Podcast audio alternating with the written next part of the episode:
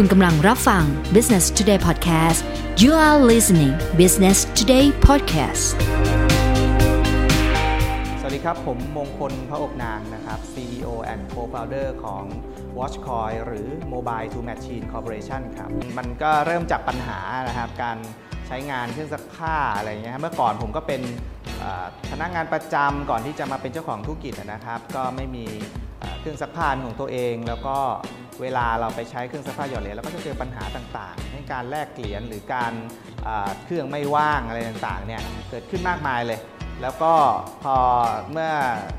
สักประมาณ 2 ปีที่แล้วนะครับ ทางเพื่อนก็คือ เป็นโคฟาวเดอร์เนี่ยแหละครับเขาอยากจะมีธุรกิจเครื่องซักผ้าหยอดเหรียญไปติดอยู่กับหอพักที่เขาเพิ่งเริ่มทำแล้วเขาไม่มีเวลาไปเก็บเหรียญเราก็เลยคิดว่ามันน่าจะมี solution หรือมีวิธีการอะไรที่ในปัจจุบัน ซึ่งมันมีเทคโนโลยีมากมายให้เลือกใช้เลย โดยส่วนตัวผมทำซอฟต์แวร์อยู่แล้วทำแอปพลิเคชันอยู่แล้ว ก็เลยคิดว่าน่าจะเอาเทคโนโลยีที่มีอยู่ปัจจุบันเนี่ยเข้ามา implement ใช้กับธุรกิจได้ ก็คือ ปัจจุบันเขาจะมีคำว่า Internet of Things นะครับ หรือ IoT มีระบบ 3G ที่ cover ทั่วประเทศแล้ว ทุกคนมีมือถือใช้กันหมดแล้ว แบบนี้เราก็เลยลอง research แล้วก็สร้าง prototype ขึ้นมาว่า เอ๊ะ มันเป็นไปได้ไหมกับการที่จะเอา QR code เนี่ย มาจ่ายเงินแทนการหยอดเหรียญ ซึ่งมันจะทำให้การเป็นการลดภาระผู้ประกอบการว่าไม่ต้องมาเก็บเหรียญไม่ต้องเสี่ยงกับการโจรกรรม แล้วก็ผู้ใช้งานก็สามารถเช็คเครื่องว่างไม่ว่างก่อน มาใช้งานได้ผ่านแอปพลิเคชัน แล้วก็เติมเงินชำระเงินผ่าน QR code ได้เลย ซึ่งมันเป็น megatrend ของโลกใบนี้ก็คือ cashless society นะครับงั้นเราก็มีทั้ง 2 เทคโนโลยีครับ มี IoT นะครับ Internet of Things กับ Mobile Payment ก็จะทำให้เกิด cashless society เป็น solution ใหม่ขึ้นมาได้ แล้วก็ก็ก็จากนั้นก็เริ่มทำการ เริ่มระดมทุนแล้วก็สร้างธุรกิจขึ้นมาครับจุดเด่นของเราก็คือเราเป็นเเราขับเคลื่อนด้วยเทคโนโลยีนะครับอะไรก็ตามนะฮะในโลกปัจจุบันเนี่ยนะครับ ถ้าไม่มีเทคโนโลยีเข้ามาเป็นส่วนหนึ่งหรือเป็นการลีดหรือการนำธุรกิจเนี่ยก็จะเติบโตได้ยากนะครับในยุคที่เอ่อเราจะไป 5G กันแล้วนะฮะโทรศัพท์มือถือมีกันทุกคนแล้วนะครับดิจิตอลเนี่ยเรียกได้ว่าเข้าถึงทุกๆ ทั่วทุกมุมโลกทั่วประเทศแล้วนะครับเพราะฉะนั้นเราเป็นบริษัทไอทีธุรกิจที่มีความสามารถมีโน้ตฮาวสามารถที่จะสร้างนวัตกรรมออกแบบนะครับเองได้นะครับดังนั้นเนี่ยการขับเคลื่อนด้วยเทคโนโลยีจึงเป็นเอ่อเป็นเป็นเรียกได้ว่าเป็นคีย์สำคัญที่จะทำให้ธุรกิจของเราเนี่ยเติบโตไปได้ แล้วก็วิสัยทัศน์ของ ผู้บริหารทีมงานต่างๆ ที่จะทำให้ผู้ร่วมธุรกิจหรือแฟรนไชส์ซีเนี่ยมั่นใจได้ว่าในอนาคตเนี่ยเราจะแข่งขันกับคนอื่นได้ไหม ต่อไปมันจะมีแบรนด์อื่น ๆทำเหมือนเราไหมดังนั้นสิ่งที่มันแข็งแกร่งสำหรับบริษัทที่จะเติบโตได้นานในอนาคตก็คือการมีเทคโนโลยี และการมีไอเดียทางธุรกิจที่จะ ขยายและต่อยอดไปได้อยู่ตลอดเวลาในเรื่องของความเสี่ยงเนี่ยผมจะบอกว่ามันมีในทุกธุรกิจอยู่แล้ว โดยเฉพาะธุรกิจที่เป็นธุรกิจที่สร้างขึ้นมาใหม่นะครับหรือเป็นธุรกิจที่คือยังไม่มีมาก่อนหรืออะไรก็ตามแต่ความเสี่ยงในธุรกิจที่มีมาก่อนอยู่แล้ว ธุรกิจที่คนเขาทำกันเยอะแล้ว มันก็จะมีความเสี่ยงอีกแบบหนึ่งแต่ใน ในเมื่อเราเราเข้ามาในธุรกิจแล้วครับ เราอยากจะทำธุรกิจเราหลีกเลี่ยงความเสี่ยงไม่ได้ สิ่งที่เราพึงจะทำได้ก็คือ เราสามารถที่จะกระจายความเสี่ยงได้ในแง่ในแง่ของเงินทุนนะครับสามารถกระจายความเสี่ยงได้ แบ่งเงินลงทุนไว้ให้ดีนะฮะเงินส่วนตัวเงินส่วนตัวเงินธุรกิจเงินธุรกิจ เงินระดมทุนก็คือเงินระดมทุน จัดสรรแยกให้ให้ไว้อย่างดีแล้วก็ลงมือทำทันทีนะครับ เรื่องได้ว่าความเสี่ยงเนี่ยมันเกิดขึ้นอยู่แล้วฉะนั้นไม่เข้าทำเสือมันก็ไม่ได้ลูกเสือครับ เราก็ต้องอลงมือทำแล้วก็ยอมรับในผลที่มันจะเกิดขึ้น Watchcoin เนี่ยรันด้วยโมเดลธุรกิจสตาร์ทอัพและมันจะมีอยู่ 3คำนะครับที่เราใช้กันอยู่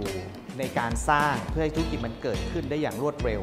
ก็คือ build measure และก็ learn นะครับบิวคือการสร้างมันขึ้นมา อย่างที่ตอนแรกผมทำโปรโตไทป์ขึ้นมาเนี่ยก็คือการสร้างออกแบบ business model วางแผน business plan นะครับนั่นคือบิวเสร็จแล้วเราก็ส่งมันออกไปสู่ตลาด ก็คือ implement ลงมือทำแล้ววัดผล วัดผลว่าแบบนี้ work แบบนี้ไม่ work แบบนี้คนชอบ แบบนี้คนไม่ชอบ แล้วก็เอากลับมาเรียนรู้ learn learn เสร็จแล้วเขาไปบิวกลับไปใหม่ ก็คือ ปรับปรุงแก้ไข แล้วก็ส่งมันออกไปสู่ตลาดใหม่ครั้งหนึ่ง build measure learn build measure learn เงี้ยวน loop ไปเรื่อยๆ มันจึงทำให้ product เนี่ยเราเริ่ม solid ขึ้นเรื่อยๆเรื่อยๆเรื่อยๆ ก็คือมันเริ่มเข้ากับตลาดได้ดี แล้วก็จนถึงวันที่ธุรกิจมันมัน solid ก็คือธุรกิจมันมันใช่แล้วล่ะ แบบนี้มันฟิตกับตลาดแล้ว คราวนี้มันจะสามารถ grow ได้ ก็คือมันสามารถเติบโตได้ขยาย copy ทำซ้ำออกไปได้ ในตอนเริ่มต้นเนี่ย แน่นอนครับ มันไม่มีอะไรสำเร็จรูป เพราะมันเป็นของใหม่ บางคนอาจจะใช้เวลา 2-3 ปีกว่าจะหาเจอนะครับ ว่าอะไรคือสิ่งที่มันมันมันมันฟิตหรือมันถูกต้องกับธุรกิจนะครับ แต่เราใช้เวลาประมาณปีหนึ่งในการค้นคว้าค้นหาว่าอะไรที่เป็นส่วนสำคัญในการที่ทำให้มันขยายตัวได้อย่างรวดเร็ว เช่น ตลาดของเราคือคนแบบไหนกันแน่ กลุ่มคนที่จะมาใช้ของเราคือคนแบบไหนกันแน่ วิธีในการสร้าง ช็อปวิธีในการติดตั้ง วิธีในการ deploy วิธีในการขายแบบไหนที่จะทำให้มันสามารถขยายตัวได้อย่างรวดเร็ว นั่นคือเราจะต้องหาสิ่งนี้ให้เร็วที่สุด พอเราหาเจอ มันจะเจอเรียกว่าจุดที่เรียกว่า trigger point ก็คือว่าจุดที่ธุรกิจถ้าเป็นกราฟคือมันดีปึ้งขึ้นไปอย่างนี้เลยนะครับในหลาย ๆ ธุรกิจก็เป็นแบบนี้ เราต้อง build measure learn build measure learn จนกว่าเราจะเจออจุดที่เราชัดเจนว่าธุรกิจเราอะมันจะโตไปในลักษณะไหน มันจะออกสู่สาธารณชนไปลักษณะซึ่งอาจจะไม่เหมือนกับวันแรกที่เราอะดีไซน์ไว้ก็ได้นะครับ แล้วเราปรับตัวแล้วจนหาจุดที่เจอแล้วก็ชูดขึ้นไปเลย ความมั่นใจของธุรกิจก็หลายอย่างประกอบกันนะครับ หลายอย่างประกอบกันก็คือ เราสามารถ Delivery สิ่งที่ลูกค้าต้องการได้ไหม หรือมันมันทำเงินได้นะครับ หรือว่ามันมีระบบที่ทำได้อย่างที่เราพูดไว้จริง ๆนะครับ สิ่งหนึ่งทำให้เกิดความมั่นใจ 2 ก็คือว่าในเรื่องของกฎหมาย ในเรื่องของความโปร่งใส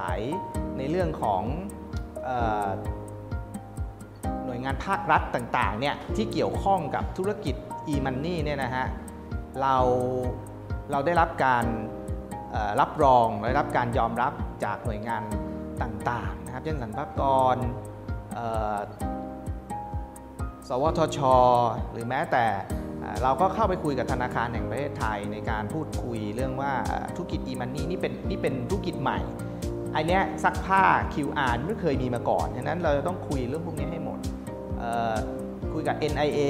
นะฮะก็คือเราก็ได้ทุนจาก NIA มาอย่นี้ครับหน่วยงานรัฐบาล หน่วยงาน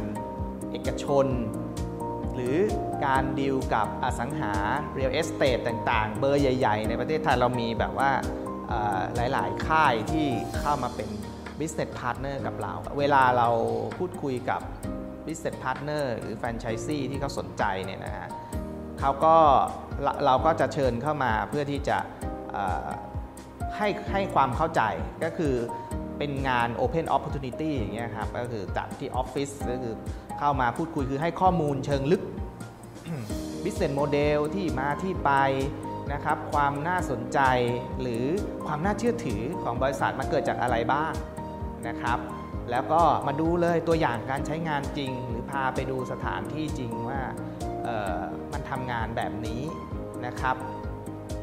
แน่นอนแหละ ในช่วงแรก ๆ ก็จะแบบว่าไม่มีตัวอย่างให้ดูก็จะเหนื่อยหน่อย แต่ตอนนี้มันเหมือนกับว่ามันมีความน่าเชื่อถือหลาย ๆ อย่างแบบ backup อยู่แล้ว ก็เลยสามารถใช้ที่ประชุมเนี่ยในการให้ให้ข้อมูลกับคู่ค้าได้ครับ partner มันมีหลายอย่างมีหลาย part นะครับโดยเฉพาะถ้าเป็นธุรกิจไอทีความเป็นไอทีมันก็จะมีปัญหาที่แบบของมันอยู่แล้วครับเฉพาะตัวเช่น bug เบิร์ก อะไรต่างๆนะครับ network ระบบ network มีปัญหาระบบ 3G 4G บ้านเรามันมันก็ยังในช่วง 2-3 ปีที่ผ่านมาเราอาจจะยังไม่ไม่ไม่เสถียรค่อยๆพัฒนาเพิ่มขึ้นเรื่อยๆ อย่างนี้ฮะหรือแม้แต่การติดตั้งระบบน้ำระบบไฟนะครับ พื้นที่ติดตั้ง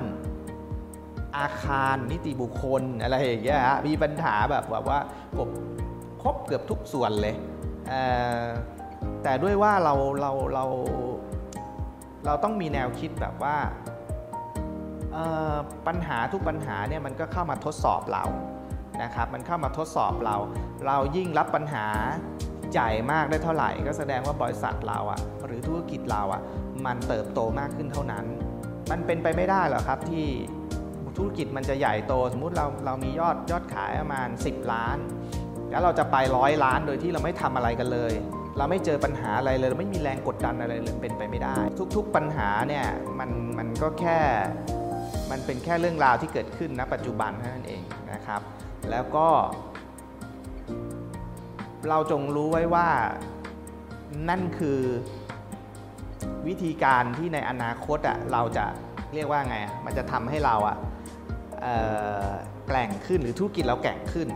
มุดเราอุดปัญหาได้หมดแล้วปัญหานุสุดสรุปสุดท้ายธุรกิจเรามี 10 ปัญหา เราเจอทีละอย่างทีละอย่างทีละอย่างจนมันครบ 10 เสร็จแล้วปัญหามันจะถูกอิมพูฟลงไปเรื่อยๆนะครับ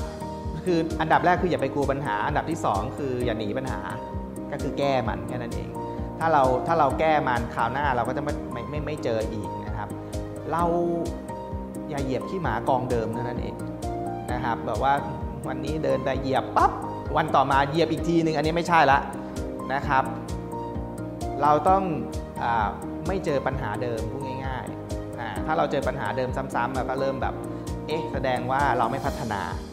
แต่ถ้าเราเจอปัญหาเจอปัญหาเจอปัญหาเจอปัญหาแล้วเราแก้ได้เรื่อยๆธุรกิจเราจะแข็งแรงมากขึ้น แล้วก็อย่านอยครับอย่านอยกับปัญหา โดยเฉพาะทีมงานที่มีกันหลายคน ต้องเข้าใจเหมือนกันว่าทัศนคติ ต่อปัญหา ต่อบริษัท ต่อ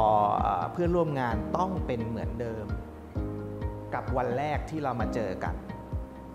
วันแรกที่เรามาเจอกันเราจะร่วมกันทำธุรกิจเนี่ยนะครับ ผมเชื่อว่าเราไม่น่าจะทำคนเดียว อาจจะมีนักลงทุนอาจจะมีเพื่อนมาช่วยทำเรามองเขาเรามองเพื่อนเราอะเหมือนเดิมตั้งแต่วันแรกที่เราเข้ามาทำหรือไม่ เราศรัทธาในธุรกิจที่เราทำ เหมือนเดิมเหมือนตั้งแต่วันแรกหรือไม่อะไรเงี้ยครับประคองทัศนคติของเราไปให้จนสุดทางนะครับ แล้วก็ปรับปรุงแก้ไขจนมันแบบว่ามันคนละอย่างกับทูซีนะครับถ้าทูซีคือคือคือปัญหาเนี่ยมันแก้ไม่ได้แล้วเราแฮนเดิลมันไม่ได้ เราแก้มันไม่ได้แล้วมันเกิดซ้ำจนแบบว่าเรา เราไม่รู้จะอยู่ไปทำไมอะเราก็เราก็ถึงจะ exit หรือถึงจะ quit นะครับ แต่ถ้าเกิดว่าเรายังคงเจอปัญหา ซึ่งเป็นปัญหาใหม่ แก้ปัญหาใหม่ แก้ปัญหาใหม่แก้อยู่อย่างเงี้ยธุรกิจมันจะแข็งแรงขึ้นเรื่อยๆเรื่อยๆเรื่อยๆอันนี้เป็นเรื่องของทัศนคติครับ ขอบคุณสำหรับการติดตาม Business Today Podcast นะคะ แล้วกลับมาพบกันใหม่ในหัวข้อถัดไป สวัสดีค่ะ